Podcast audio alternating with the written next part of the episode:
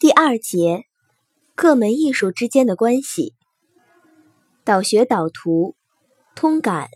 钱钟书一九六二年在《通感》一文中提出，朱自清《荷塘月色》，科罗蒙特枫丹的回忆，德彪西云大海，蒙克呼喊，穆索尔斯基图画展览会之两个犹太人，百鸟朝凤，费尔巴哈。联觉或感觉联想，感觉联想和表象联想，格式塔心理学，共同的力的图示和力的强度。不同的艺术门类之所以能够相互联系甚至结合在一起，它们有着共同的本质，在某些方面可能具有共同的特点。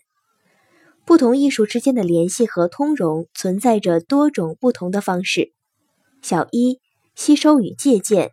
一种艺术经常会从其他艺术中吸收自己需用的东西，在另一种情况下，一种艺术并不直接利用他种艺术的题材内容或其他因素，而只是从他种艺术所创造的境界或形式等方面得到借鉴或启示。名言：西蒙尼德斯，苏轼评王维：诗中有画，画中有诗。张顺民。建筑和音乐具有内在的共同之处，人们分别把它们说成是凝固的音乐和流动的建筑。例证：贝多芬、舒曼、歌德、梁思成。小二，配合两种或两种以上的艺术出现在一件作品中，形成统一和谐的整体，但是并不改变各自的性质。小三，结合。这种方式是两种以上的艺术结合成为一个整体，不可分离，也没有各自独立的价值。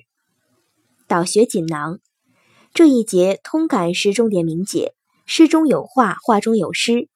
舒曼的名言：凝固的音乐和流动的建筑是重点重点大题。这三题都是不同艺术之间的联系和通融三种方式的第一种方式——吸收与借鉴。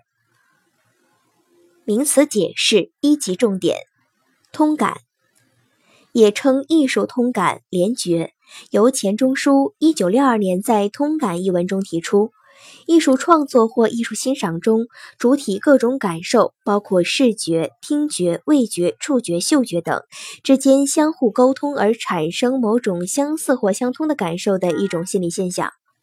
在审美活动中，运用通感的心理功能，可以使人产生新鲜隽永的意象。例如，朱自清《荷塘月色》中，微风过去，送来缕缕清香，仿佛远处高楼上渺茫的歌声似的。嗅觉与听觉一用。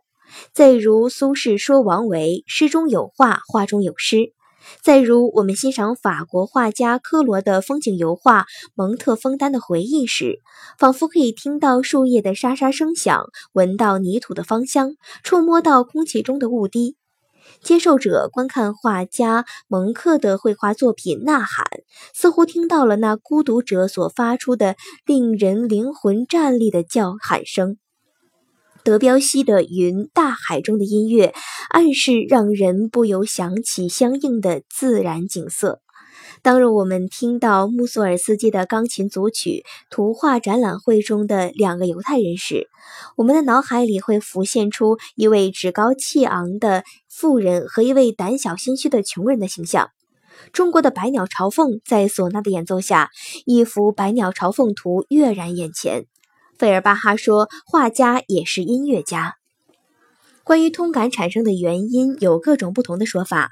过去多用联觉或感觉联想来解释，有的理论则认为感觉联想和表象联想是通感的主要原因。当代格式塔心理学更是认为，之所以产生通感，是由于人的各种感觉具有共同的力的图示和力的强度。